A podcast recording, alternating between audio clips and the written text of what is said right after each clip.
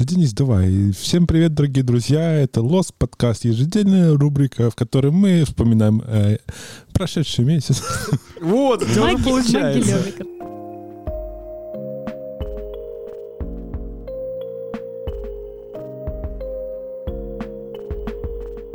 Привет, друзья! Вы слушаете Лоск подкаст. Это ежемесячная радиопередача о Могилеве и могилевчанах. Э, Боже, радиопередача!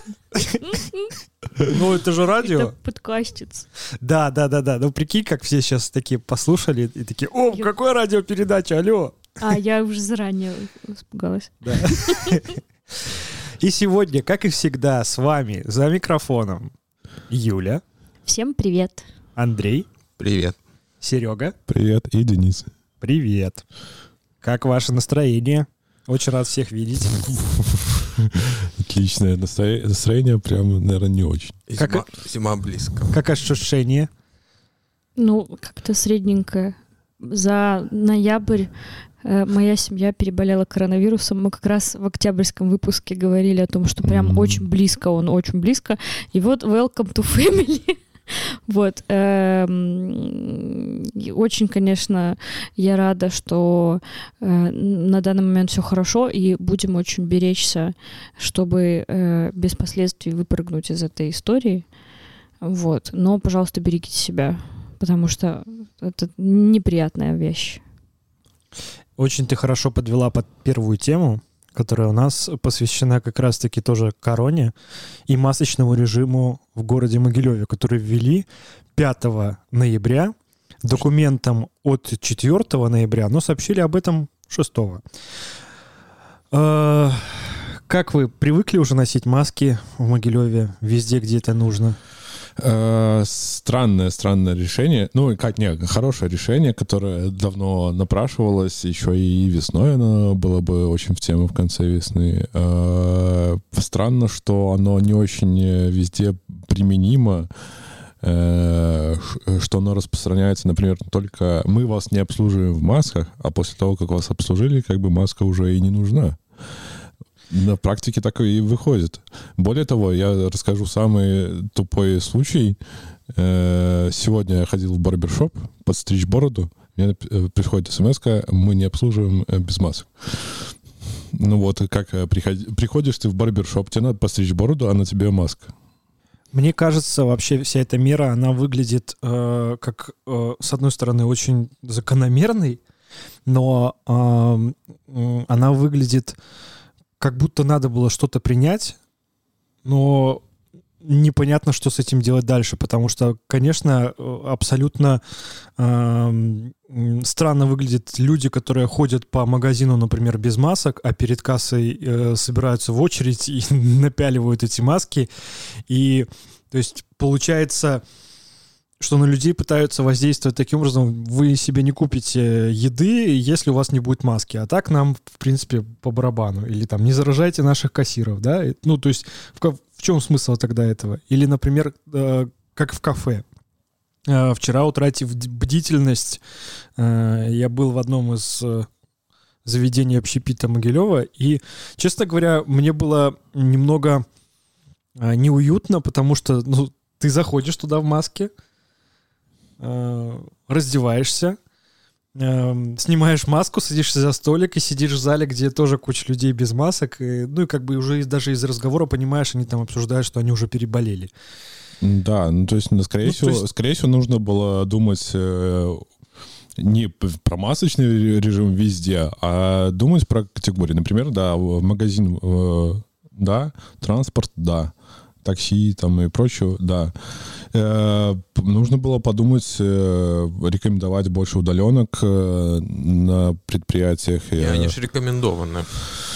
Да, ну, а, опять-таки, ну, на, на работе это не введен масочный режим, да не везен. Скорее всего, можно было какие-то давать не, не, не штрафами грозить, а да, раздавать рекомендации, как расставить столы, например, позаботиться об этом. То есть, ну, а про кафе я не понимаю, зачем там масочный режим. Не очень. Мне, вот, мне вот интересно, есть вообще какая-нибудь статистика по заражению людей в кафе? Вообще люди, я думаю, что заражаются, но сколько, как. То есть если персонал и так приходит в масках и регулярно обрабатывает руки, то есть он фактически разнести не может. Ну, или может, но это очень сложно. А люди сидят за, за столиками, тем более, если еще довольно хорошо проветриваемое помещение и довольно далеко стоят друг от друга столики, то здесь я согласна, наверное, с Сергеем. Ну, тоже мы такие эпидемиологи диванные. Да, да. Мы не, мы, это просто как бы взгляд на этот вопрос. Вот если бы были какие-то исследования, которые говорили, что в кафе заразиться можно легко, или в кафе заразиться довольно сложно, или там вообще давайте закроем, или вообще давайте не будем на них обращать. Ну, короче, хоть какое-то обоснованное. Я понимаю, что это мера предосторожности, и тут все пытаются перестраховаться. Это как, не знаю, как две маски на себя надеть, вот это введение масочного режима. На всякий случай давайте введем масочный режим, потому что надо что-то делать, потому что капсда потому что в онкодиспансере за последнюю неделю открыли еще э, 100 коек, э, добавили в инфекционную вот эту вот, э, как это сказать, инфекционное отделение сделали, туда добавили еще 100 коек. И это за последнюю неделю.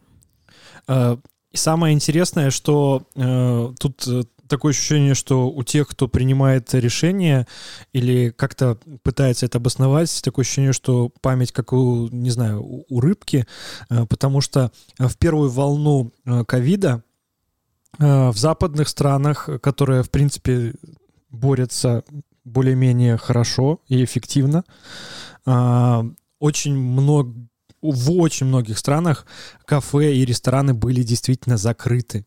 По какой причине? Именно по причине такой, что там невозможно организовать нормальное дистанцирование, да. И э, я думаю, вы помните новости, когда э, в конце июня э, в Москве сняли ограничения на работу общепита и появились э, террасы, э, как э, э, очень многие комментаторы на радио и на телевидении просто сходили с ума, потому что потому что москвичи ломанулись на эти террасы, э, в эти, э, э, в эти кафе, и хотя еще вчера была просто огромная волна заболеваний, как будто бы ничего не случилось, да, то есть а сама, само по себе введение масочного режима без дополнительных мер, а, оно так не работает, и оно скорее выглядит больше как просто напоминание о том, что вот сейчас есть опасность. Наверное, вот так это нужно понимать. Не, я думаю, что все-таки как-то работает, но требует поддержки, вот так бы я сказала, от других мер. Да, ну мне кажется, для магазина все-таки получилось, ну, более-менее эффективно. Там, угу. ну, процентов 95, мне кажется, людей, они соблюдают вот этот масочный режим, но еще 5% надевают на подбородок эту маску. Там, или, или, или носик не... оставляют да, вот так да, вот. Или вообще не надевают. Я видела пару таких человек очень. И они такие э, смотрят, э, такое ощущение, что э, это дикая природа, и это какие-то вот особи, которые э, как-то по-особенному себя ведут. Короче, это вот реально у них совсем другая даже пластика движений, они совсем по-другому ходят, и они так на всех озираются, и все озираются на них. И это, короче, просто, ну, такой мини-спектакль. Еще интересно, на днях тоже был случай, передо мной э, за мной стояла э, молодая пара, э, парень с девушкой, и девушка расплачивалась за покупки, и на девушке была маска, они стояли за мной, а на парне нет. И то есть, ну, логика работает так, типа, я плачу, чтобы меня обслужили, на мне должна быть маска, а ты, типа, ну, неважно. И, ну, и как бы это все прокатило, все, все было ок окей. Ну, с весны вообще вот это, кстати, очень интересная штука, что очень часто э, в паре девушка или женщина, или супруга, там, э, не знаю, в каких отношениях люди, но когда парень с девушкой рядом, а, обычно женщина или девушка в маске, а мужчина нет, то есть его не жалко, или он, он же все равно заболеет и заразит тебя, ну, э, или к нему не прилипнет. Ну, то есть как, какой тут логика? Или я тут, я самец, мне не нужна маска. Какая логика? Ну, такое позерство есть. И еще интересно э, было наблюдать за тем, э, как дальше после Могилева, Могилев это был первый город вообще, в котором ввели э, масочный режим. А, и как потом начали вводить в районных центрах, там, там, сям, в Бресте а, и в других. И потом через э, буквально 10 дней ввели во всей Беларуси. И вот тоже тут непонятна логика, почему сразу не ввести весной. Ну окей, не будем, не будем здесь искать э, каких-то объяснений нормальных, ну потому что их пока у меня не получается найти. Было еще очень забавно. Приехали как раз на выходные э, мои друзья, которые уже очень давно живут в Минске. Э, и тут как раз был масочный режим, они везде ходили в масках, э, все соблюдали. А потом э, они возвращались в Минск, я поехала с ними по делам. Э, и мы заходим в магазин, и, и мы все в масках, и мои друзья такие, а, блин, точно, мы же не в Могилеве. И снимают маски, и все в магазине без масок, только персонал в, масках. А, и они такие уже, ну, то есть как будто бы все изменилось. Было очень забавно. Да, но интересно а, здесь еще читать разные эпидемиологические наблюдения, где как раз рассказывается о том, а, где происходит э, по наблюдению именно белорусских медиков, где происходит больше всего заражений. И оказывается, э, не, не в одной только я статье встречал это мнение, что больше всего люди заражаются именно дома, да, где, э, как им кажется, безопасная среда, э, где в семье есть как минимум трое, да, и кто-то принес с работы или там еще с какого-то там из транспорта, и сразу дома уже становится уже три зараженных. Потом они начинают нести дальше, и это так, так происходит. И после этого э, там в статье не говорилось напрямую, но после этого ты понимаешь, в чем смысл локдауна, да, в принципе. Э, в принципе, это для того, чтобы на какой-то э, небольшой, на самом деле, промежуток времени приостановить социальные связи, разгрузить транспорт и дать возможность медикам побороть пик, да, для того, чтобы не приходилось выбирать, кого спасать. И э, вот э, невозможность локдауна в Беларуси, когда говорили, что там лягут предприятия, все умрет, все там это самое. Конечно, будут проблемы, э, но вопрос э, какой ценой. Э, теперь э, мы живем без локдауна. А, только в моем окружении за последние две недели умерло три человека от коронавируса. А, в Могилеве умер довольно известный а, фотохудожник. И вот прям практически там через каждые несколько дней встречается новость от знакомых знакомых, либо просто знакомых, где у кого-то кто-то умер именно от коронавируса. И это, ну вот, вот эти все жертвы, они ради чего вообще? А, когда люди говорят о э, коллективном иммунитете, такое ощущение, что а, это, знаете, как вот кто-то услышал умную фразу, и за ней очень легко прятаться, но коллективного иммунитета как такового не существует. Есть иммунитет у человека, и каждый борется с болезнью индивидуально, да, то есть даже понятие коллективного иммунитета, оно достигается за счет очень-очень больших жертв, и это, это жизни людей. Вот, и поэтому, конечно, происходящее в Беларуси очень-очень... Э, ну, у меня вызывает огромную тревогу э, и, и грусть, пожалуй. Э, стало известно, э, что прекращены трудовые отношения э, с директором Могилевского драматического театра Андреем Федоровичем Новиковым.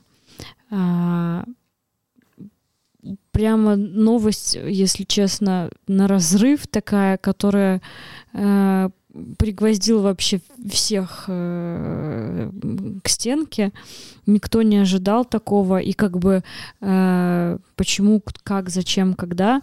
Вот Андрей Федорович э, выпустил обращение очень такое э, лаконичное, и э, в нем читается желание защи- защитить тех, кто остался работать в театре. Но история вся выглядит так, э, что Андрея Федоровича уволили э, за то, что он не захотел увольнять сотрудников которые ему сверху сказали, которых ему сказали уволить. А увольняют у нас сейчас за что? За митинги. Вот, и несколько человек э, получили сутки, уже отсидели, кто-то получил штраф и так далее, и так далее, потому что, ну, тяжело, в принципе, сейчас э, найти структуру, в которой люди не попадали в эти ситуации.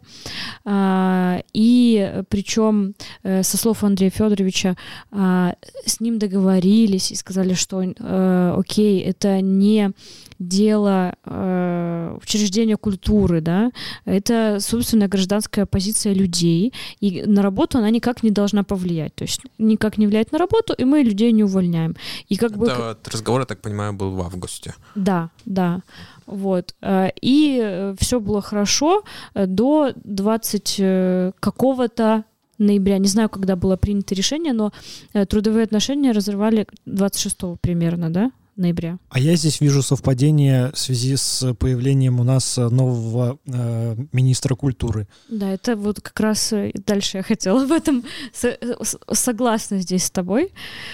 Дальше хотел сказать, э, я не очень понимаю, это как бы новая метла по-новому метет, или хотели перед новым министром выслужиться, или как бы новый министр перечеркнул все старые обещания. Ну, то есть э, э, имели ли вообще эти обещания, сказали, не, ну, мы, обещания это ничего. Вот. И вместо нескольких человек, уволенных из театра, уволили Андрея Федоровича. И здесь обязательно нужно сказать, а, что Андрей Федорович был директором театра 20 лет. При нем как раз велась реконструкция здания драмтеатра, которым ужасно гордится весь город. А, при нем появился фестиваль «Март Контакт», а, который вывел, в принципе, город Могилев не просто э, на арену театральную стран СНГ, а на международную арену. То есть фестиваль «Мартконтакт» знают в Европе. Э, к нам приезжали э, участники из что-то там, наверное, 20, больше 20 стран. Вот, огромное количество театров, высочайший уровень э, фестиваля был достигнут, планка никогда не падала, ужасно популярный у зрителей. К нам приезжают из других городов, чтобы посмотреть эти спектакли. Билеты расхватывают, все прекрасно знают. Ну, в принципе, о чем я говорю? Все знают прекрасно, что это за фестиваль. Вот. Билеты расхватывают за 2-3 дня, а сейчас с появлением онлайн-бронирования так вообще за, за полдня. Вот. И, и вот приходит такая новость, что Андрея Федоровича увольняют. Вот. И как-то, ну, очевидно же, наверное, самый главный рецидивист нас в Могилеве, который за все должен отдуваться. Я вот это, ну, просто у меня, кроме какого-то сарказма и желчи, у меня ни, ничего не рождается по этому поводу. Особенно цинично звучит э, э, обоснование э, вот этих кадровых перемен, э, которые прозвучали на встрече с э, актерами и с работниками театра. Э, там говорилось, в частности, э, представителям управления культуры Могилевской области, там говорилось о том, что в театре нарушается трудовая дисциплина, и актеры приходят на работу не к 8.00, а к 8.02, либо даже в 8.20. Это же, ну, это, это невозможно это допустить, понимаете? Почему эти актеры не приходят и не облачаются в форму и не сидят до вечера и не ждут спектакля своего? Ну, это ужасно. Кстати, я был удивлен, что актеры должны аж к 8 утра Да, да. вообще-то они приходят к, конвейер, там ко времени репетиции. И как, как человек, работавший в театре, я знаю, что не нужно актеру приходить в ровно какое-то определенное время, он должен прийти тогда, когда он нужен на репетиции, потому что иначе, э, если у него нет других каких-то дел, обязанностей, например, там, ему не нужно идти в цех э, к портным, и чтобы ему там, э, на примерку костюма, или если ему не нужно там участвовать в чем-то, он ну, и не нужен на репетиции, и не нужен на выезде, то как бы ему делать нечего. Я это прекрасная работающая система, когда актеры приходят, когда нужно. И я думаю, что, если честно, во всех театрах так. Да, и самое интересное, что вот это, э, этот, этот э, как-то упущение, оно было поставлено вот в вину э, Новикову, и вот теперь а, уж с новым директором Ириной Беляковой все будут ходить по струнке, приходить к 8. Я даже думаю, не в 8, а нужно приходить в 7.59. Или даже немножко раньше, чтобы не толпиться на входе. Вот мне интересно, э, транспорт ходит, да? Э, и, например, транспорт немножечко на автобус, который ты постоянно э, просыпаешься, например, ты подстроился, нашел нужный тебе автобус в расписании, ты едешь, едешь, едешь, и какой-нибудь ДТП на улице Первомайской с, с участием, например, маршрутки, которая затрудняет движение, ты не можешь подъехать вовремя, и тебя за это увольняют, так? А, Борода, сразу видно, что ты не работал, наверное, на государственной работе. Работал. Работал? Работал. Вот. И, и, ну, была у тебя такая проблема? Все зависит, э, на самом деле, от э, лояльности э, ну, начальства, я да? понимаю, но по, по такой ну, логике. Ну, по, по такой логике... Сейчас жопят за, прогул... да. за, за опоздание да од... бред одноминутное. Конечно. конечно. Я работала в театре... Сейчас я сделаю ужасное признание. Я работала в театре два с половиной года. Из два с половиной половиной года я пришла к восьми три раза. Э, лишить Юлю премии, э, найти старые карточки белорусбанковские, списать в овердрафт. Да, я еще должна доплатить. Но я всегда работала свои 8 часов, отрабатывала. То есть, например, я могла прийти в 8.30 или там 8.15, э, что как бы недопустимо. Ну, я понимаю, что такое опоздание, но с 8 до 9, если честно, мне нечего было делать. А субботники были? Э, не помню. Нет, мне кажется. Вот. И э, я, если опаздывала, допустим, на 15 минут, то я уходила не просто на 15 минут позже. Я всегда зарабатывалась допоздна э, и всегда отрабатывала больше и часто работала на обеде. То есть я не могу сказать, что я у кого-то э, крала какое-то время. Я приходила, действительно, э, ты прав, Сергей, про общественный транспорт, когда ты едешь к 8 и к 8.15, совершенно разная нагрузка. То есть ты, как э, вот эти вот э, соленые огурчики в баночке, не едешь в троллейбусе прижатым к стеклу какой, кем-нибудь. И самое э, интересное тоже дальше, потому что там было озвучено о том, что вот теперь-то с новым директором будут выполняться, наконец, э, всякие показатели, нормативы. И, э, ну, я допускаю, что перед театром ставится э, определенное, будем говорить по-модному, KPI, да, в виде, например, а, количества поставленных э, спектаклей, да. выездов. А также я тебе еще скажу, знаешь что? Что в год должно быть определенное количество белорусских авторов, то есть не обязательно белорусскоязычных, но обязательно белорусских авторов должно быть поставлено. То есть у них есть норма, норма выездных спектаклей есть. То есть когда едут э, либо в какие-то дома отдыха, либо в детские там э, сады и так далее, э, в дома культуры какие-нибудь, ездят со спектаклями, это называется выезда. Вот на выезда есть еще Для норма. того, чтобы повышать э, уровень культуры э, в тех местах, где недоступен театр, условно, да? Да. Вот, и я просто к чему подвожу. Э, э, есть вот эти KPI, э, и я думаю, что Новиков, наверное, всех устраивал. Если он 20 лет руководил театром, наверное, он выполнял эти показатели. Но что дальше? А, дальше у нас идет э, то, что э, театр — это, в принципе, э, при всей элитарности довольно массовая тема, особенно что касается, что туда нужно покупать билеты, да, и, наверное, стоит еще какой-то финансовый показатель. Я допускаю, возможно. И что мы тут дальше имеем? А, театр должен делать классные постановки, классные спектакли для того, чтобы побольше людей ходило на эти спектакли. Правда? Ну, логично, ну, логично. да? А, если а, актеров... Это можно разными способами достигнуть. Ну, Окей. А, если мы загоняем актеров и работников театра на, к 8 утра и превращаем их трудовые будни в ад, можно ли сделать работу театра эффективной настолько, чтобы они круто работали, ставили крутые спектакли. Я допускаю, что можно, но очень непродолжительное время. Не, можно, можно. Надо просто, чтобы не к восьми приезжали, а к шести. Ну. Вообще можно не уезжать из театра. Там же есть кресла очень такие мягкие. Там можно спать на них, наверное. Ладно, но если кр- кр- кроме шуток, э, Новость грустная. человека, Ужасно. человека сменили за то, что он э, отказался увольнять своих сотрудников за политические взгляды. Которые Э, никак не влияли Э, на Это значит, что нового человека поставили для того, что, ну, если предыдущий не справился с этой задачей, то при- э, пригоняют нового, чтобы он эту задачу выполнил. То есть дальше нас ждут увольнения драмсеттера. Мгм.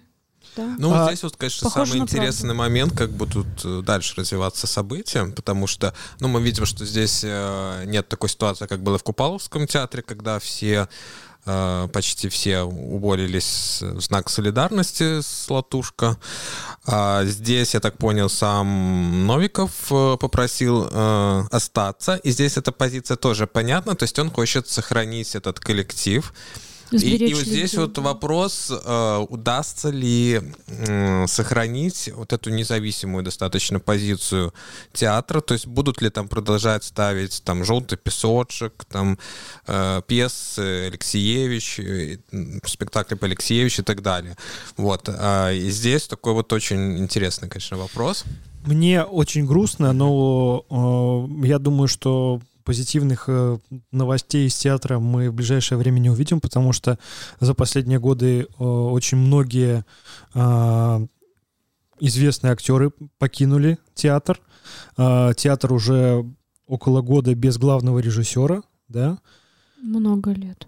Э, А, в смысле, я имею в виду, что много лет театр без главного режиссера, приходит главный режиссер на несколько лет, там, да. э, на пару лет, на 3-4 года, и да, да, и, ну, то есть у нас получается, что, э, я имела в виду, что постоянного нет много лет, вот Да. приходит кто-то, Да. э, И вот эта ситуация не улучшит, время, не да, улучшит да. обстановку.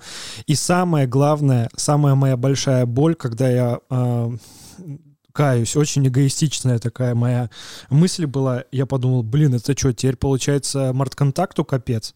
Потому что, как мы помним э, из наших очень многих эфиров, и где мы рассказывали тоже про мартконтакт, насколько он важен с урбанистической точки зрения для Могилева, а, мартконтакт делал, собственно, директор драматического театра. Он э, привозил, он договаривался э, по поводу э, спектаклей с различными театрами э, заграничными. Приезжали вообще невероятные коллективы. И успеет ли до анонса э, нового мартконтакта э, что-то представить нам новый директор, я очень сильно сомневаюсь. А, Потому что, ну, во-первых, ковидная ситуация, это понятно, но э, новый мартконтакт должен по идее анонсироваться в начале января, и что тут можно успеть э, за предпраздничный декабрь сделать, я не знаю. Какая тут работа, наверное, нужно тут будет поресерчить, и уже э, в конце декабря, когда у нас будет эфир, возможно, что-то будем знать. Я думаю, что все, конечно, очень сильно осложнилось ковидной историей, потому что в этом году март-контакт отменился. Вот. Но даже если мы возьмем ситуацию, что он не отменился и что следующий будет, это очень тяжело передать другому человеку. Нужно, я не знаю, полгода передавать все дела. Ну и в принципе... Только по мартконтакту. Только по мартконтакту, да. Ну и, в принципе, необходимо понимать вообще, кто такой Андрей Федорович Новиков. Это очень-очень-очень талантливый, не побоюсь этого слова, предприниматель э, в отношении театра. То есть он знает, что нужно поставить, что нужно привести. А, он очень насмотренный, он много смотрит спектаклей э, во всех странах. Он привозит только самое лучшее. Очень много он видел сам на Мартконтакте, то, что он привез. Вот он увидит на каком-нибудь другом фестивале, и он притаскивает этот спектакль, потому что вот он бьет прямо в сердце. Он вот на острие ножа вот сейчас темы, допустим, там, не знаю, э, то, что будоражит молодежь, он знает, что это вот будет в точку, и он тащит этот спектакль, пускай он скандальный, проблемный, неудобный, он никогда этого не боялся. И он э, очень та- такой какой-то тонко чувствующий, мне почему-то кажется, что э, ко, ко всем, в принципе, происходящим вещам в мире, потому что э, афиши э, мартконтактовские не всегда были очень такие актуальные. Вот. А, но и стоит э, вспомнить про- просто про афиши э, театральные. А, там театр пытается лавировать между теми спектаклями, которые будут делать кассу, то есть более такие какие-то легкие комедии, на которые всегда точно купят билеты, и что-то очень действительно злободневное. И мы помним, что именно в Могилеве появилось очень много классных спектаклей, э, тоже не, неудобных, которые шли с дикими аншлагами, как, например, Нордост, э, или по Алексеевич вылетело из головы Время секонд-хенд. Время секонд-хенд, вот, и, и так далее, и так далее. Желтый песочек, одно из последних, да. А, никогда он этого не боялся, всегда защищал. Он мог а, действительно правильно а, объяснить, зачем нужен этот спектакль, и всегда, ну, не было никаких там каких-то, не знаю, наездов в сторону театра, что, что вы, мол, такое поставили неправильное. Это искусство, и оно отражает жизнь. Я думаю, общем... что даже если они и были, то Андрей Федорович очень сильно это лавировал и смягчал для коллектива, э, потому что артисты должны заниматься искусством, а он как, э, как верный э, управляющий я знаю про некоторые вещи, которые э, приходилось э, очень сильно срезать острые углы э, в некоторых вещах, которые выпускал театр. Но и многие пропускались в том числе, потому что, ну, не кастрировали спектакли. Некоторые, к сожалению, немножко усекались. Э, в общем, что мы хотим сказать? Я не знаю. У меня э, такое вот... Я не, пока не представляю театр без Андрея Федоровича. Э, как также... Я уверена, что можно талантливо управлять театром, и таких директоров наверняка э, много по всему миру. Но где найти еще одного такого в Могилеве точно нигде, мне кажется. Его надо именно, чтобы он был влюблен в театр, чтобы он долго лет как-то к этому готовил, много лет к этому готовился, чтобы он в общем, много условий. Я даже не могу все перечислить. Вот эти вот нюансы, которые были у Андрея Федоровича, да, сплетены в личности. А, и, и вот Денис написал неплохую, э, неплохой пост про то, что незаменимых людей действительно не бывает, но одно дело э, взять и заменить человека, да, когда ты бережно передаешь дела, сохраняешь традиции, объясняешь, когда один человек перенимает с благодарностью должность у другого, да, это круто, ну, это директор театра, это офигенно, это, это очень важная такая просветительская вещь в городе, вот, э, роль в городе. Э, и э, другое дело, когда просто обрубают и ставят человека, кто такая эта женщина. Мы знаем, что она связана с киновидеопрокатом, так? А, какие у нее там заслуги, а, представят ли нам ее вообще облсполком или горосполком, расскажут ли, ну, чем она так э, хороша, что э, может ли она потянуть эту должность. В общем, я заговорилась, и у меня просто бомбит, простите. Я резюмирую, особенно для себя. Вот э, у меня уже к концу недели сформировалось э, мнение, что это было. Это было просто э, унижение не только э, Андрея Новикова, но и э, людей, которые любят театр в Могилеве, потому что это решение было принято э, явно э, очень скоро, э, поспешно, э, среди э, сезона театрального, э, не самого простого, когда в ковидную эпоху, я не думаю, что очень много кто ходит вообще в театр. А, то, как это освещалось э, в госпрессе, то есть никак, это значит, что а, вообще, ну, не было никакой ни, ни методички, никакой ни команды, как это освещать. И э, я думаю, что еще будут события развиваться как-то дальше. Очень надеюсь, что, может, спустя несколько лет э, Андрей Федорович расскажет, как обстояли дела. Но это выглядит э, крайне скверно, э, отвратительно, мерзко и вообще честно говоря, э, человек, который приходит э, даже на, на место такого такой личности, э, никак э, не делает ничего для общественности в плане какого-то заявления, либо какой-то, там, не знаю, нормального пресс-релиза, да, человеческого. А, но это показывает, в принципе, отношение к зрителям, не только к актерам, которые, как я понял, встретили довольно прохладно нового директора. Хочу добавить, что удар э, по театру — это удар по символу города, которых у нас не так уж и много. Вот. И в Могилеве, наверное, второе по популярности здания, по узнаваемости, это, наверное, драмтеатр Могилевский.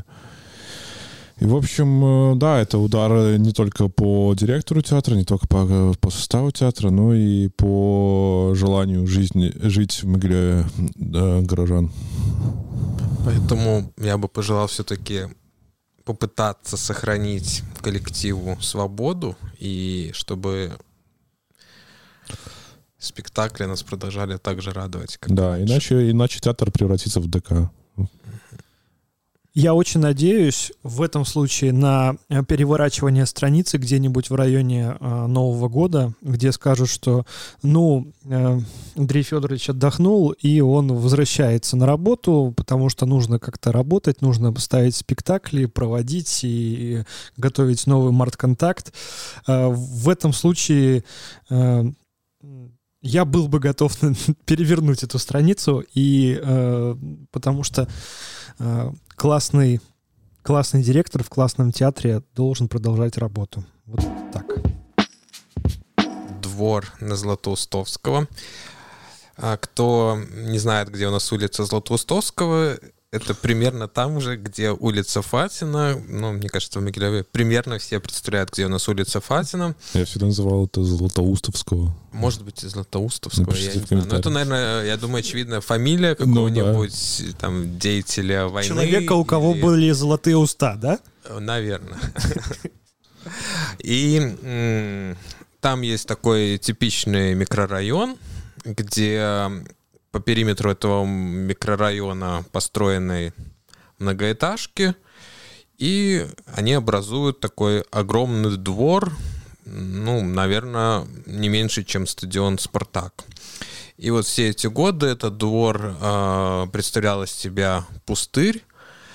Э, там вообще когда-то планировали построить школу и детский сад, но очевидно, что денег нет. Э, и его решили хотя бы благоустроить.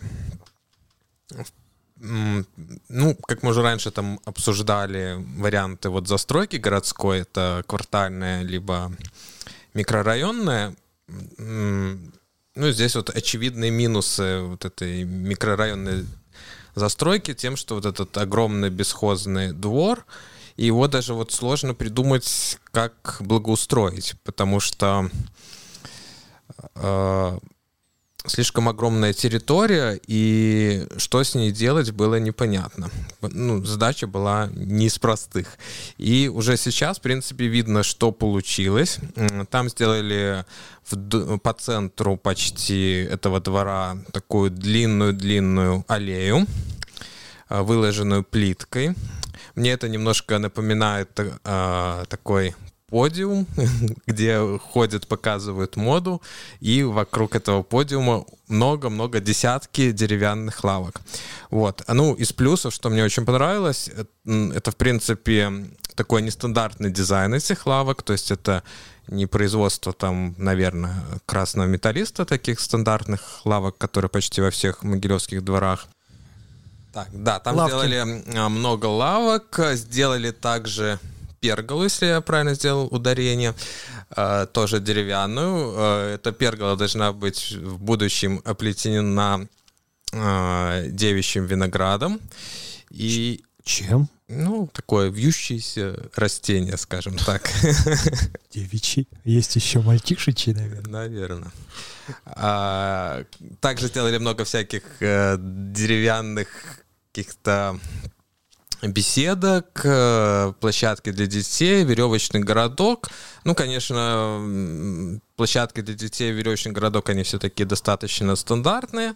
Здесь э, ничего нового. А, ну, вот эти деревянные лавки а, и пергола — это что-то такое довольно новое в благоустройстве э, дворов. Единственное, что не обошлось без ляпов, то есть все эти деревянные лавки, они не обработаны, как я понял, потому что там такие доски с занозами. Вот Представьте, что купили доски, сделали из них лавки и не, забыли обработать. Ну, такой вот общий результат. Ну, наверное, постепенно люди свои одежды их отшлифуют.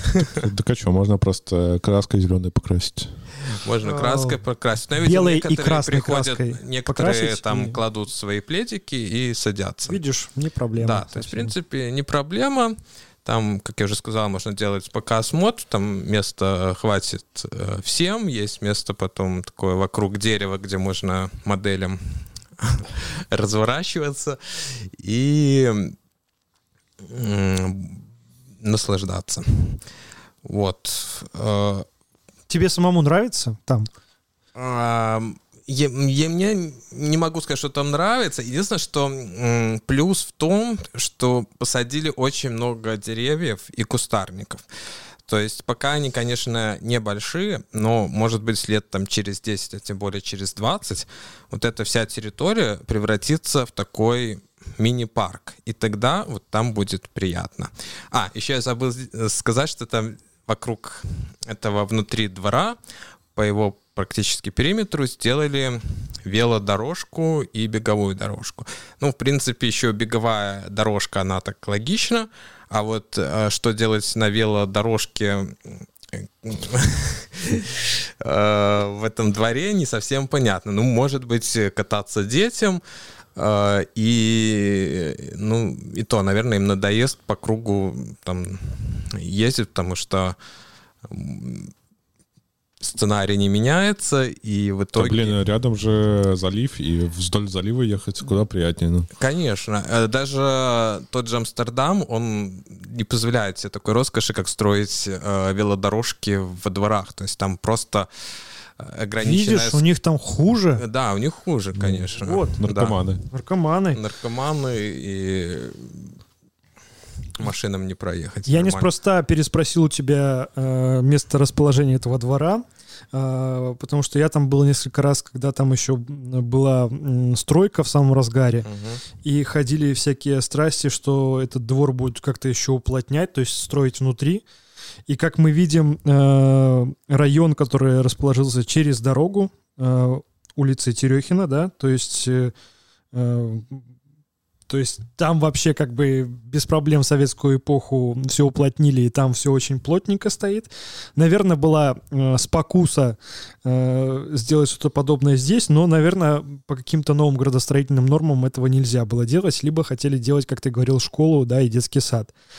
Э, очень странным выглядит создание... Э, ну, двор в моем понимании вообще это что-то такое уютное, да? Это да. когда вот во дворик выйти, а здесь э, это по сути стадион, потому что он со всех сторон окружен э, этими невероятными девятиэтажками, которые прям вот окружают, да, и как бы все могут смотреть, что там происходит, и не знаю, а, я вот еще не успел там побывать, но я допускаю, что там, наверное, очень неуютно из-за да, того, но что... если решишь туда съездить, обязательно есть днем, потому что про освещение там тоже забыли, и вечером будет сложно что-то Про это я как раз хотел тебя спросить, потому что вот это тоже очень интересно сделать э, среду, которая безопасна, условно безопасна только в светлое время суток, э, потому что без освещения, ну ладно, криминал, у нас криминала сейчас не существует, в принципе, э, но вот, собственно, сломать там, не знаю, ногу где-нибудь, там что-нибудь не, не туда зайти, наступить на какого-нибудь ребенка, который там где-то гуляет, да, то есть это, это опасно. И как не запроектировать и не сделать там освещение, это вообще вопрос, как, как эту огромную площадку приняли. И, наверное, этот ответ на этот вопрос очень прост. Это стоит, наверное, дополнительных каких-то больших денег, а, которые не нашлось а, возможности где-то изыскать. И, ну, жаль, жаль. Наверное, наверное была бы классная дорожка, э, дорожка, двор, э, где можно даже вечером как-то потусоваться. Но это все вообще укладывается полностью в абсолютно э, существующую политическую реальность нашу. А, потому что, как мы сейчас понимаем, уже в конце осени 2020-го а, новую опасность для а, тех, кто у власти, представляют дворы и люди, которые собираются во дворах. Да, поэтому как бы не нужно делать э, благодатную почву для того, чтобы они там еще собирались, да. А, я думаю, что если бы э, события развивались на несколько лет позже, то, я думаю, вряд ли могли бы даже там что-то построить. Потому что не надо. Там все должно зарасти репейником и вообще не давать людям там вообще ничего делать. Вот. Но э, новость об этом дворике как какое-то супер-мега достижение. Я уже даже видел, что э, эту новость растянули на мемы мол, посмотрите, вот есть такой двор на Терехина, а все остальные дворики такие типа, а как же мы, да?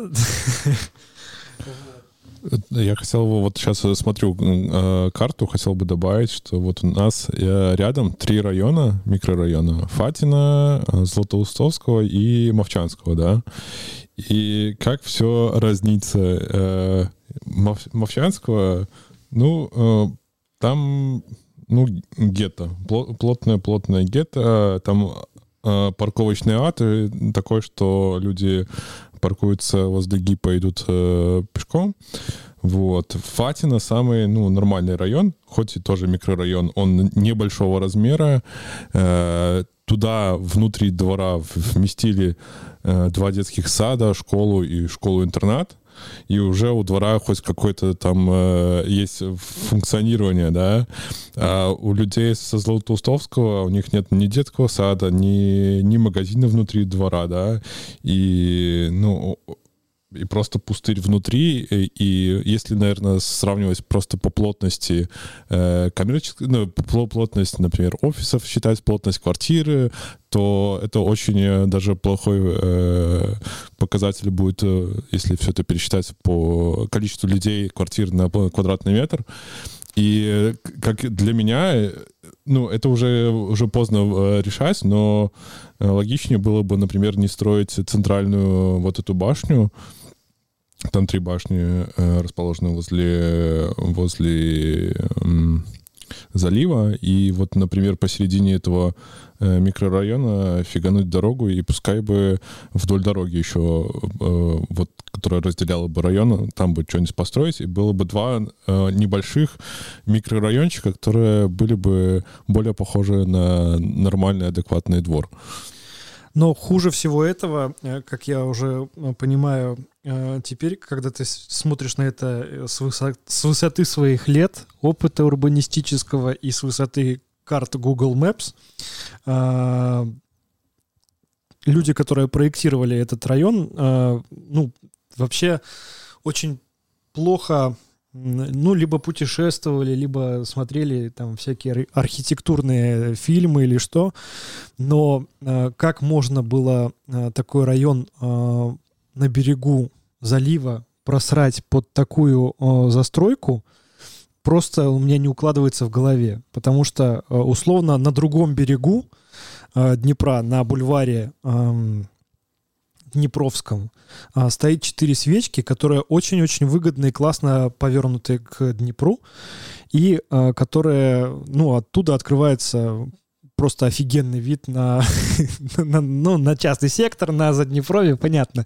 Кто, кому-то может нравиться, кому-то нет, но здесь построили э, огромный колодец, э, собственно, у которого только э, дома первого ряда, э, там оттуда есть хоть какой-то вид, который может вызывать хоть какое-то, не знаю, вдохновение, желание жить в этом городе, в этом районе. А в остальном как бы преимущество вообще от э, проживания там ну, не так уж и много. И то, как там расположены дома, и, и как, как это можно было построить, там, разноярусными сделать, да, то есть, э, ну, если показать это каким-нибудь, не знаю, там, норвежским, там, шведским, датским, э, другим а, архитекторам, как вообще можно было там решить. И понятно, что э, в этом районе э, недвижимость не самая дорогая, да, то есть, скорее всего, нужно было решать какую-то срочную проблему по созданию квадратных метров, да, э, и вот э, получилось то, что получилось. Э, Э, и люди, я уверен, и я ни в коем случае не осуждаю, люди очень рады даже этой площадке, потому что там очень долго кипели страсти по поводу уплотнения, по поводу строительства новых домов. А, наверное, они не очень рады, что у них там нету школы внутри двора, которые им говорили, что будет. Ну да, то есть если они покупали э, квартиры с расчетом, что там будет школа, то, конечно, это вообще так, э, так э, надури, скажем, кинули на, на, на деньги, скажем так, потому что э, если бы там была школа и не надо было тебя тянуть э, в, сос, в соседние микрорайоны э, отдавать ребенка, то, ну, блин, конечно, квартиры стоили бы дороже и был бы спрос. Но есть как есть. Ну да, стало все-таки лучше, чем было, потому что был просто пустырь. А вместе э, с этим двориком э, очень комично выглядит дворик, который открыли э, на 30 лет Победы. С ленточкой. С ленточкой, чуть ли не с, с оркестром, да, с чиновниками. Все было обставлено в лучшем виде.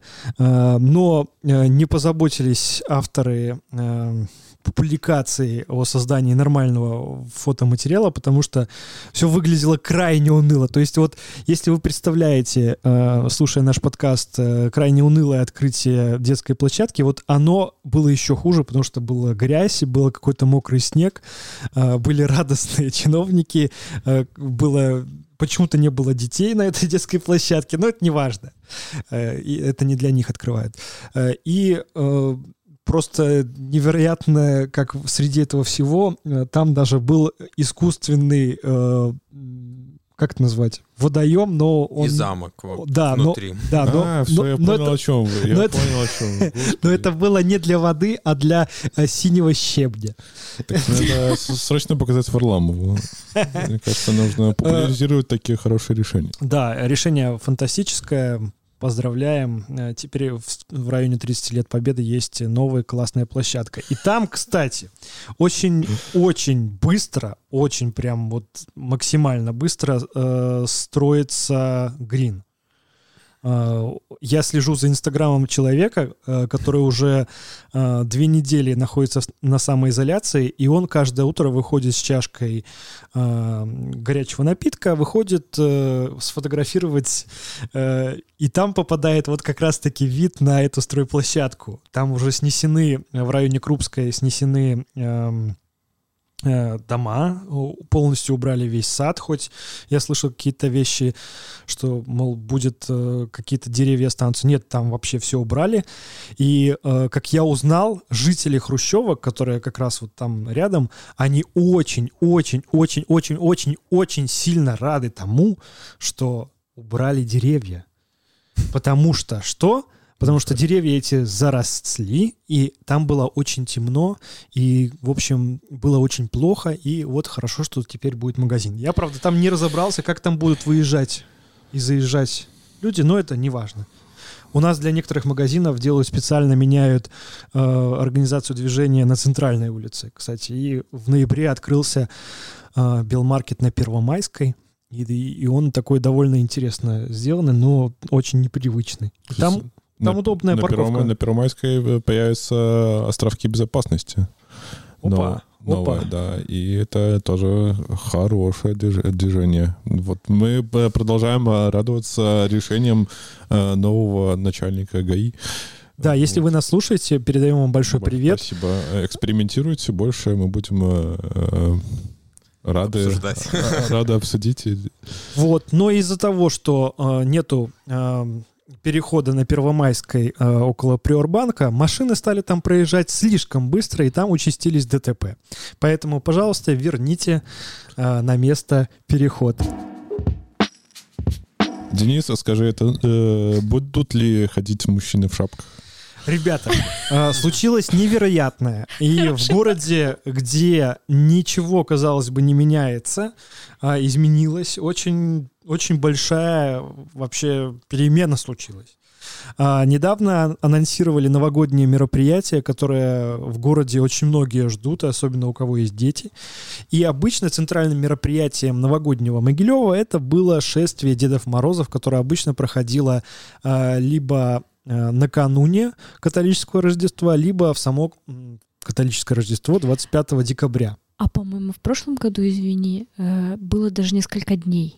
Да, было несколько их проходов. Иногда его совмещают с началом э, всяких новогодних э, мероприятий, и тогда шествие идет даже по улице Ленинская. Оно идет Мгм. там куда-то на главную елку, на площадь Ленина.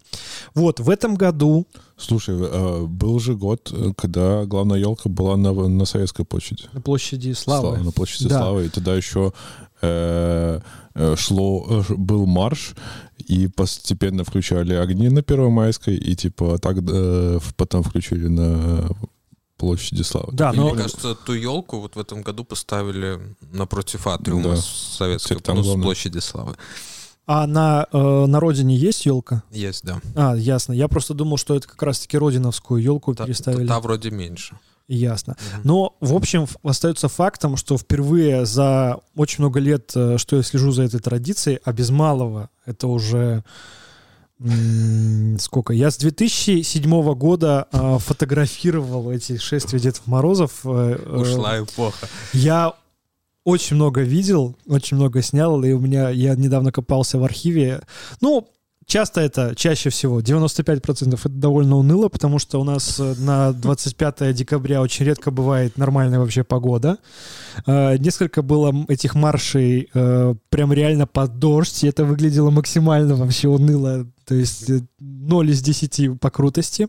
Но это была заведенка и очень классная, такая новогодняя, не политическая абсолютно, а, никакая не идеологическая. И это был 15 минут такого а, предновогоднего счастья, э, которые были в Могилеве, а, после которых э, снова город начинал ездить по Первомайской, и все возвращалось обратно. Предновогодняя суета и трам-пам-пам. В этом году не будет. С одной стороны, это новость хорошая, потому что не загоняет на Учителей. шествие да, педагогов, э, работников всяких коммунальных служб. Э, Я э, слышал версию, что даже некоторые были рады туда загнаться, потому что за это давали аж три отгула. Вау. Вот. Ну, то есть, как бы погулять часок по городу и за три отгула, почему бы и нет, да? Ну, здорово. А, А, если не согласишься, отключим газ. Вот. Но в этом году никого, никого никуда, а, нико- никого никуда не а, отправляют. И, эм, и тут есть очень много всяких домыслов, почему это может быть ковидло, а, либо все-таки... Цвета политического цвета. да, но я Или вам скажу... кто-то смотрел каждый год твои фотографии. И, такой, а, вот, всё. не, что-то не получается. Задолбал уже, задолбал уже это Денис, он снимает, все критикуют. Я думаю, это еще связано с тем, что, э, э, собственно, э, организатор этих э, походов и большой вдохновитель э, сейчас находится под следствием. Э, возможно, Жаборова ты имеешь в виду? да, да. И, эм, в принципе, наверное, возможно, не нашлось человека, кто был бы готов организовать это все и собрать в кучу, потому что я понимаю, что очень-очень это такой серьезная работа собрать там полторы тысячи человек и как-то классно провести. А, В любом случае, пускай вот этот пропуск, он будет как, как шанс переосмыслить это мероприятие, перезапустить. Это же, получается, освобождается какая-нибудь свободная суббота, чтобы провести автопробег за батьку, правильно? На Сандра не хватит. Не подсказывай. А, а я еще подумала, когда эта новость появилась, что не будет э, шествия э, Дедов Морозов, э, я подумала, а, легкая промышленность э, М- Могилева и Могилевской области не справится с таким огромным количеством заказов на пошив бело-голубых костюмов Дедов Морозов, а не красно-белых скажем так. Вот, потому что, ну, как бы понятно, что всегда можно обернуть это э, ковидной э, вещью, и в, в 2020 году, я думаю, любое шествие или ну, это массовое мероприятие, любое массовое мероприятие э, выглядит э, неуместно. А, но как-то вот чего-то мне как-то в голове не складывается. Мне кажется, что все-таки...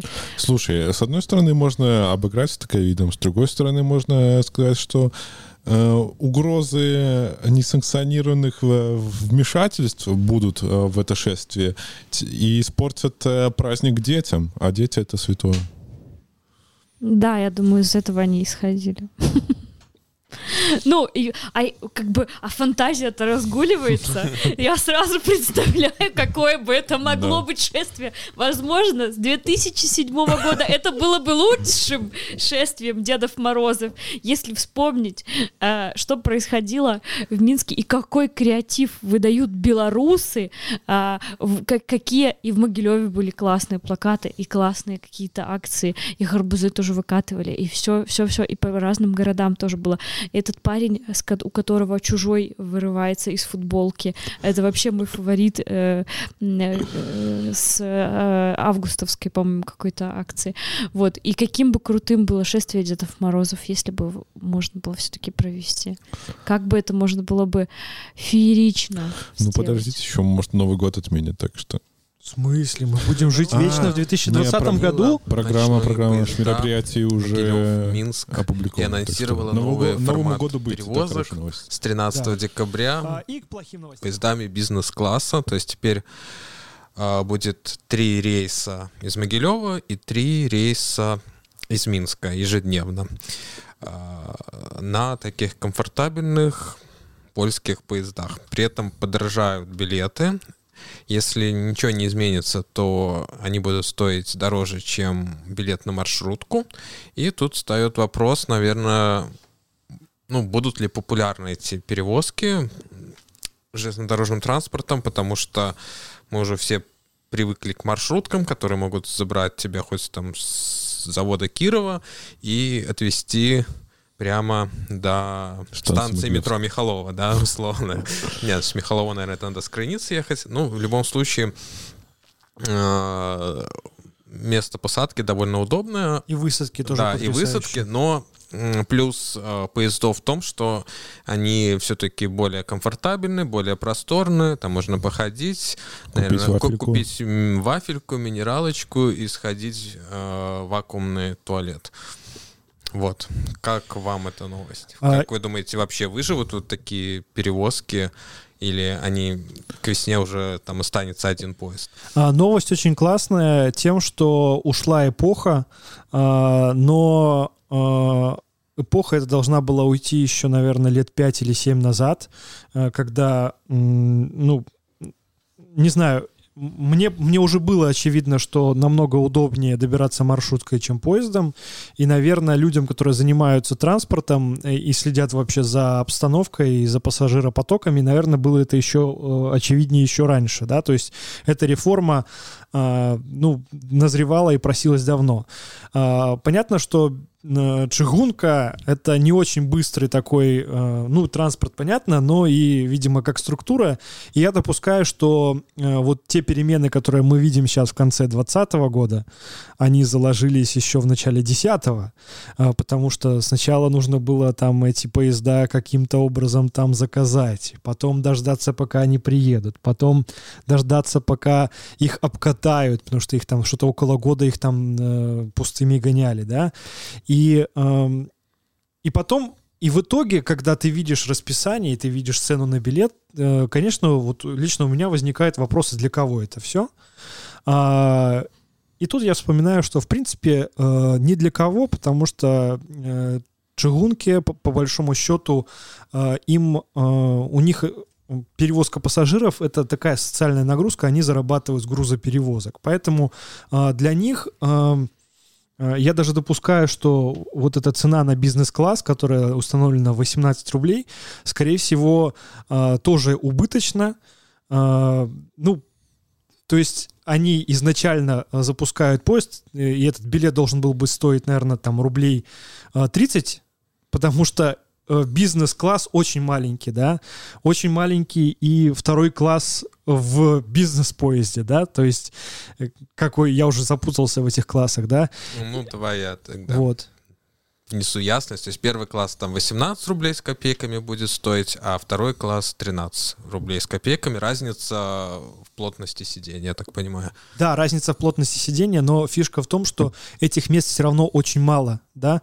А, а Первого ты, класса, да. Да, а ты гонишь э, целый поезд, э, причем это не 200 километров, да, Сипович и, э, и в другую сторону. То есть, ну, мы только можем догадываться, какие там траты заложены на это все. Я думаю, что поезда будут ходить э, до первой смены а, расписания какого-то, да, там, ну, не знаю, условно до, до весеннего uh-huh. расписания, когда э, немножко подкорректируют, э, возможно, уберут какой-нибудь дневной поезд или там, или как-то придумают, как это все правильно разбросать.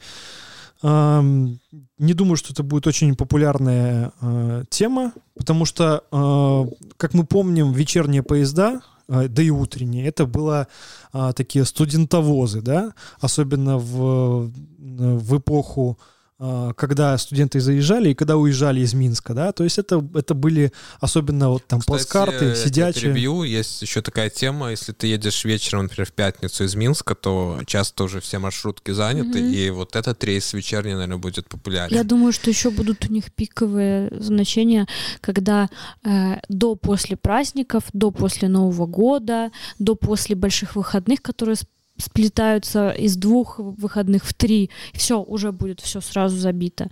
Плюс ты говоришь э, про то, что не знаешь, кому это э, будет нужно. Э, мне кажется, есть определенная категория граждан, которые, ну, просто им, не знаю, больше нравится. Самим им железнодорожникам нужно, например, их же тоже Самим много. железнодорожникам, ну, они ездят бесплатно, у них есть такой железнодорожный билет, вот, и там поезд дешевле. классно. Вот, и я думаю, что есть люди, да, которым просто нравится. По поводу безопасности, э, вот я, например, часто сама выбрала бы больше поезд. Если бы он был вот более удобное время... Если под э, гостиницей Могилев. Ну нет, мне не сложно доехать абсолютно до вокзала э, без проблем, как бы, ну не не вижу в этом проблемы. Я действительно чувствую себя в безопасности, я могу встать, походить, э, я могу как-то более свободно себя чувствовать в поезде. В принципе, я люблю поезда.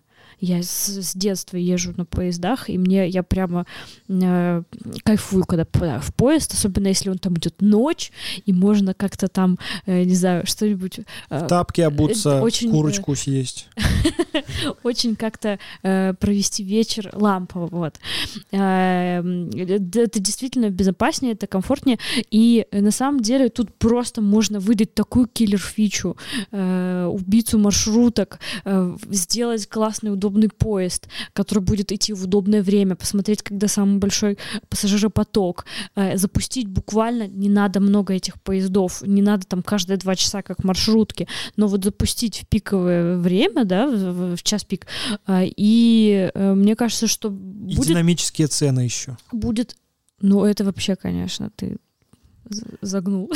Ну, конечно, еще железной дороге очень не повезло, что нет э, прямой ветки да. Могилев-Минск, потому что, например, сообщение Минск-Брест, оно как раз-таки, наверное, там больше все-таки железная дорога отвоевывает э, пассажиров, чем маршрутки либо автобусы. Каждые два часа поезд идет да, какой-нибудь. Да. да, и там, насколько я знаю, э, не так часто ездят маршрутки, маршрутки... между Брестом и Могилев, ой, и, и Минском, потому что и там, и там прямое расстояние, и mm поезд может более разогнаться, видимо. Андрей, самое интересное, что ездят, и очень много этих маршруток есть, mm и э, потрясающее в этом то, что они заезжают по пути следования в небольшие города, да, Барановичи, а, Пружаны вроде бы есть некоторые маршрутки, mm-hmm. и очень многие из Минска едут именно до этих городов, а уже из этих городов многие доезжают до Бреста, да, то есть это вот, вот такой, то есть э, комбинированный получается такой немного маршрут, но эти даже маршрутки э, особенно в сезон, в какой-нибудь, да, там, когда очень большой пассажиропоток, они прям настолько забиты, что люди едут стоя 5 часов. 5 часов ехать из Минска до Бреста, э, стоя в маршрутке. А зачем? На, на, ну, на, то есть скорость. она дешевле или быстрее? А, она, а, и не сказать, что дешевле, да, а просто бывает настолько большой пассажиропоток, что ты там не успеваешь купить билет, да, или там вот нужно вот прямо вот сейчас скачить и поехать.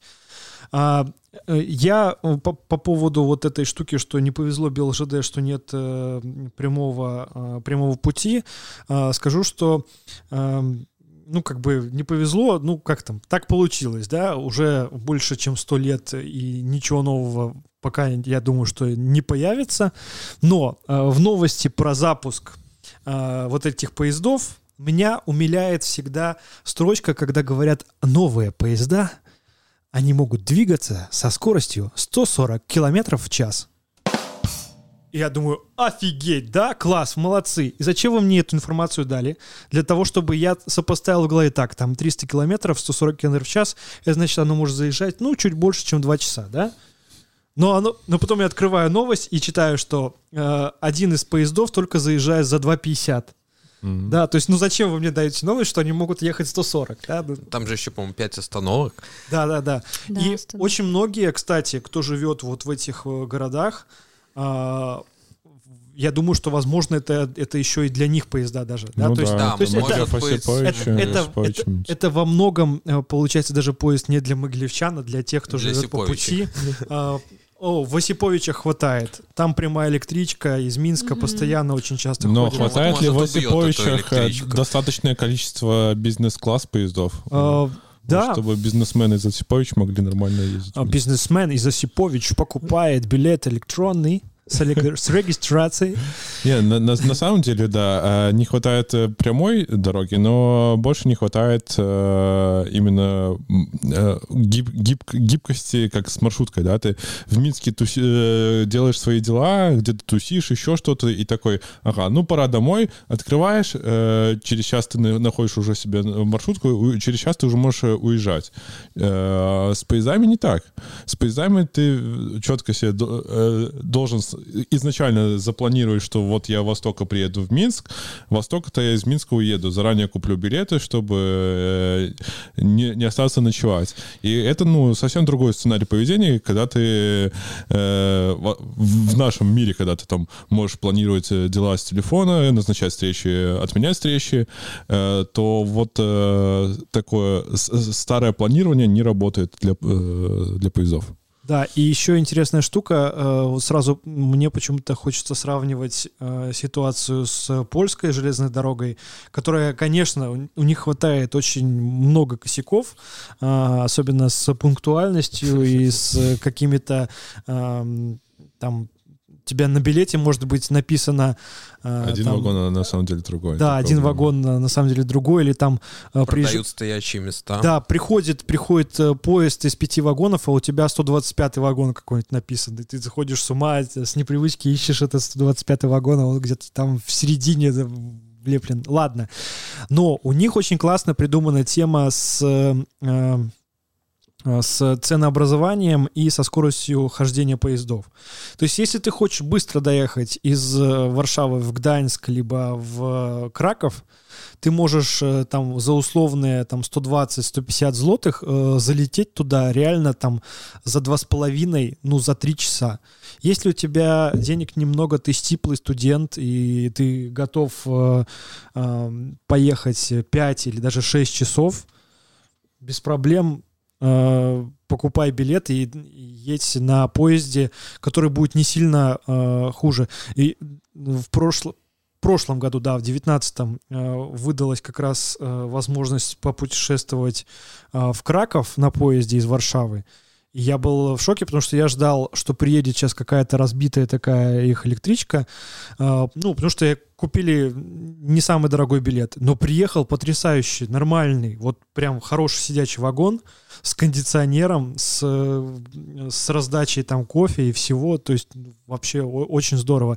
Я думаю, что мы постепенно будем двигаться по э, модели вот такой, где мы будем э, все больше отказываться от поездов э, с купейными либо плацкартными э, местами с вагонами будем переходить вот к этой модели, потому что, ну, она, видимо, требует меньше затрат э, и э, Ну, не такое большое расстояние, на самом деле, Ну да. чтобы э, ну, нужна была кровать, на которой нужно полежать. А- опять-таки напрашивается Польша, у которой, э, э, у которой э, очень многие перевозки э, и многие поезда, они сквозные через всю страну. Условно идет там э, Щецин, Белосток, да, он идет вот э, с северо-запада на, э, на, на восток, да, А, и э, этот поезд там выходит в 6 утра и приходит там в Белосток э, там в 3, да, и он проходит вот большую часть э, расстояния, и там ни одного лежачего места, все сидячие, и как бы все нормально, и все все понимают. А у меня еще была такая интересная штука, что когда вышла эта новость, а, я как раз, по-моему, накануне листала ленту сторис в Инстаграме, и там девушка, которая живет в Шанхае, ездила в командировку за э, 900 километров, по-моему, или ну какое-то к- бешеное количество которое, километров, которые в Беларуси только если по кругу объедешь. Вот. И она там доезжала за, там, условно, 4-5 часов. Я не, не, не буду врать, потому что я не помню, как, как у нее было, но я тогда еще поразилась. То, что э, можно сесть в скоростной поезд и такое огромное расстояние преодолеть за небольшое количество часов, в принципе, как будто бы ты на самолете полетел, только не надо вот это вот все проходить безумие с досмотрами и там вот этим вот этими штуками самолетом.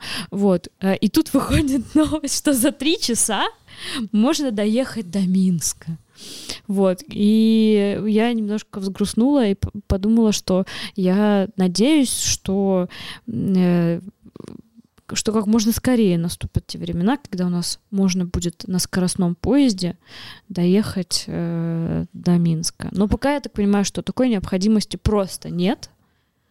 Всех, э, ну, скорее всего, устраивают маршрутки и тот поезд, который есть, поэтому пока, пока может быть, это нерационально.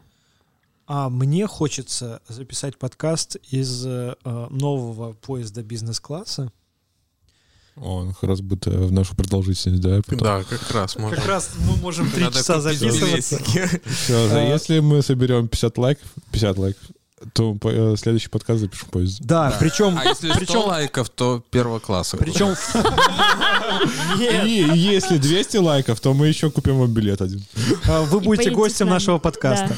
А, Смотрите, нет, серьезно, кроме шуток, значит, э, покуп- купить бизнес-класс, первый класс в бизнес-классе. Боже, сплошные классы это звучать. Кстати, если вы нас слушаете в Одноклассниках, ставьте класс. Класс. А, Э, Если вы пишете письма политзаключенному, отправляйте первым классом. Да. Короче, первоклассный подкаст э, — это Лоск подкаст. Вот, мы хот... э, я хотел, у меня вообще идея была, когда я увидел, какие там просторные столики в бизнес-классе, мне захотелось там реально сесть и записать подкаст. Прикиньте, туда прийти с микрофонами, с этим всем сесть. Там просто реально вот, ну, Интершумочки. интершемочек, все, все как надо, да? Очень успокаивающий подкаст. Мы А еще Нам бы разрешили, как вы думаете? голосами. Да, кто нам... Смотря, я думаю, ты бы так как-нибудь им объяснил. Денис, ну ты же пиарщик, э, напиши, что тебе нужно... Ты Проблема можешь э, коммуникации просто. популяризировать маршруты. И, кстати, в маршрутах, мне кажется, скоро вырастут цены. А я слышал, что в городских уже на Ну, 20 в городских, копеек. да, в городских дорожает. А на этих, ну, мне кажется, что за цену 10 э, рублей э, до Минска держится как э, просто за что-то священное. И мне кажется, туда было изначально очень много заложено, и поэтому она так долго держится. Ну, вспомните, она уже держится, не знаю, наверное, лет 5 десятка, да, было, конечно, в разных маршрутках, там разные динамические, там какие-то акционные темы, но все около десятки. И, и у меня есть объяснение этому, потому что условно э, из Минска до Гродно доехать стоит 12 рублей, из Бреста э, до Минска 15 рублей, а из Минска до Могилева стоит 10. То есть, э, если соотносить э, расстояние и затраты даже на топливо, да, то есть понятно, что э, в нашей десятке намного больше зашито э, прибыли, свободного. да, и поэтому я думаю, что еще какое-то время поддержится, ну, потому что это очень, видимо, такая Хотя альтернативы нет. Но я также слышал, что из-за ковида на маршрутках тоже очень упали перевозки, и поэтому, видимо, получается, что спрос уменьшился, предложение осталось, и они сейчас не очень могут поднимать цены. Офигенное было время, когда были Яндекс э, маршрутки вот эти, и там было динамическое образование. И ты э, там за неделю ты мог э, купить э, проезд до Минска за 3 рубля. Блин, за 3 рубля я ездил несколько раз так, и у меня было такое ощущение, что я отнимал просто хлеб у детей маршрутчика, потому что за, за 3 рубля доехать до Минска, ну это просто что-то... Ну, просто в твоей маршрутке ехал человек, который купил за 15 рублей. Нет, нет, э, да, максимум был 10 все-таки. Максимум Да, 10? да, конечно. Мне кажется, 12 я как-то видела. Ну ладно, неважно. А, я на этой неделе попала как раз в Минск. Мне нужно было утром туда поехать по делам и вечером обратно. И туда я ехала в полупустой маршрутке, там каждый сидел отдельно. Эм, Вот. А обратно маршрутка была забитая под завязку, и еще как бы еще там нужно было успеть словить билет. Еще раз- разобраны были билеты на весь вечер. В целом. масках все едут. Да, все едут в масках, кстати. Ну, кроме водителя. Ну, водители... Туда, туда водитель Он же и не пристегивается и может ездить без маски, да? Вообще пристегивайтесь, потому что вот я дважды попал в ДТП. Уже дважды? Да, уже дважды. Один раз мы сбили косулю, там где-то в районе Березино. Не и буду пот- спрашивать. Ну, вас покормили кроме или- косули все хорошо было. А, да мне это, это понятно. Я просто... Что с ней потом сделали?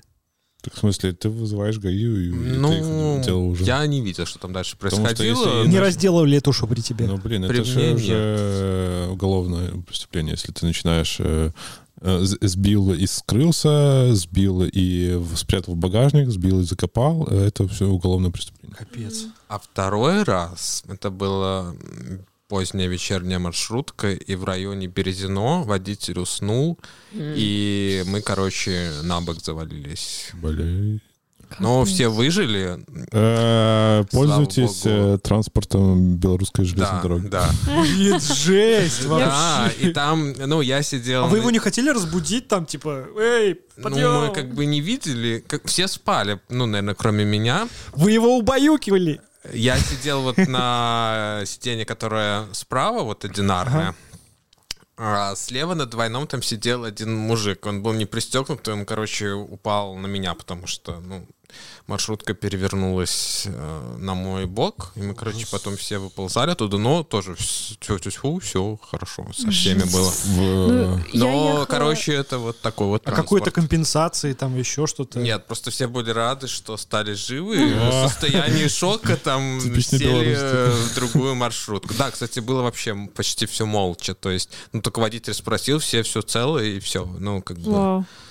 Я ехала туда, у меня вообще не было э, ремня, и я э, так э, как-то ляпал. Ну, это было утро, такое ближе к обеду, и э, была не мокрая и не морозная погода, поэтому я как-то пыталась успокоить свое тревожное чувство. Вот, по- по- по- поляпала руками вокруг сидения, все смотрела, не нашла вообще никаких ремней. А обратно я одна пристегнулась в маршрутке, и на, и на меня там женщина, которая рядом сидела, там еще кто-то сзади на меня, э, спереди, точнее, на меня оборачивался назад, типа, чего я пристегнулась? А я села и пристегнулась. Вот, потому Очень что... правильно. мы Потому не- что вот такие истории. Да, потому что вот такие истории, и потому что и в такси, кстати, пристегивайтесь кстати, на да. заднем сидении обязательно. Вы А. просто посмотрите статистику по авариям 7220, например. Да. Они ежедневные практически. Да, и э, посмотрите на Ютубе э, стендап, э, не помню, э, как фамилия Это, э, этот, комика. Алексей Стахович Вот. Э, чувак попал э, в аварию, б- будучи, да, внутри Яндекс Такси, автомобиль Яндекс Такси, вот, и он был не пристегнут. И просто послушайте, как бы он очень э, весело, иронично все это рассказывает, но после этой истории э, у тебя нету такой паники, или вам не станет плохо, когда вы будете ездить в такси, вы просто будете спокойно пристегиваться, чтобы с вами не случилось похожего. Вот. Поэтому берегите себя, пожалуйста. И правила безопасности, они не просто так придуманы, чтобы вас э, взбесить э, или вам мешать. Э, это действительно все человеческими жизнями. А, и, кстати, раз мы уже затронули эту тему с ремнями безопасности, вот во Франции, там, я помню, ты когда садишься в автобус, то водитель, он не трогается, пока все не пристегнутся. Ну, мне кажется, было бы неплохо такую же вот практику и у нас внедрять. У нас было бы неплохо, чтобы вообще, знаешь, э, автобус не трогался до тех пор, пока водитель сам не пристегнется, не, не убедится, что, что все безопасно. И не оденет маску. Да-да-да. По поводу статистики 7220, э, очень короткая ремарка. Э, в ноябре как раз-таки проехался я на такси, и у меня есть э, гипотеза, почему очень много аварий именно у этой службы. Потому что у них наклейки. Какие? Узнаваемые. То есть, ну, есть же на Яндексе... Или... Понятно, понятно, что Авто... ты просто больше всего без, видишь... Без, да, без логотипов. Но э, э, все-таки немного глубже у меня э, гипотеза. Э, значит, э, я ехал с девушкой, э, несмотря на то, что был масочный режим, она неважно, окей, там нету коронавируса. Э, я попросил ее высадить на, меня на остановке около гостиницы Могилев. Э, вот уже, собственно, подъезжаем, и она мне говорит, а где это? Я такой, такой, такой, ну, блин, это же такси, наверное, все знает. А, и потом она говорит, и знаете, я из Орши. И тут до меня дошло, что очень много э, таксистов и вообще людей из региональных городов, э, которые прям, ну, вот там, например, не хватает работы таксиста, да, там нет такого потока. Они едут работать э, сначала в областной центр, потом и в Минск, если могут, да, зацепиться. Но здесь э, я потом уже спросил у знакомого, и оказалось, что очень многие, э, даже вот из Орши, ездят специально на день работать сюда, в Могилев, потому что здесь э, там по некоторым дням, ну, Яндекс дает им такую информацию, когда большой пассажиропоток, потому что у них биг дата есть, и когда есть спрос, и они тогда приезжают из небольших городочков приезжают сюда работать. И э, те, кто недавно и города не знают, они не знают даже вообще банальных вещей. Поэтому они даже на привычном для могилевчан перекрестке, они могут рубиться и попадать в аварии вообще, на, ну, в, вообще абсолютно пустом и безопасном месте. И поэтому мы, собственно, это и видим. А, мы анонсируем новогодний стрим. Ну, ты уже сказал. Ребят, мы очень хотим, э, чтобы так сложились обстоятельства. стрим из поезда. Ну, это просто будет стрим про транспорт. А, там же, кстати, Wi-Fi, говорят, а, есть. Я не очень сильно рассчитываю, но э, может быть еще ну в декабре. Может быть, ты найдешь время съездить? Я найду. Конечно, да. Я найду время, вот Ради прям такого... подстрою 13 числа утренним поездом или дневным. Ну, может, на 13 там разберут уже билеты. Я бы на дневной поезд Хорошо, взял если, бы... если не будет там Wi-Fi, мы можем как бы с мобильника э, раздавать... Э, там как... очень плохой, особенно... Хотя бы просто на инстаграмный прям, прямой эфир. А, а да? YouTube не стримить, а просто запись выложить.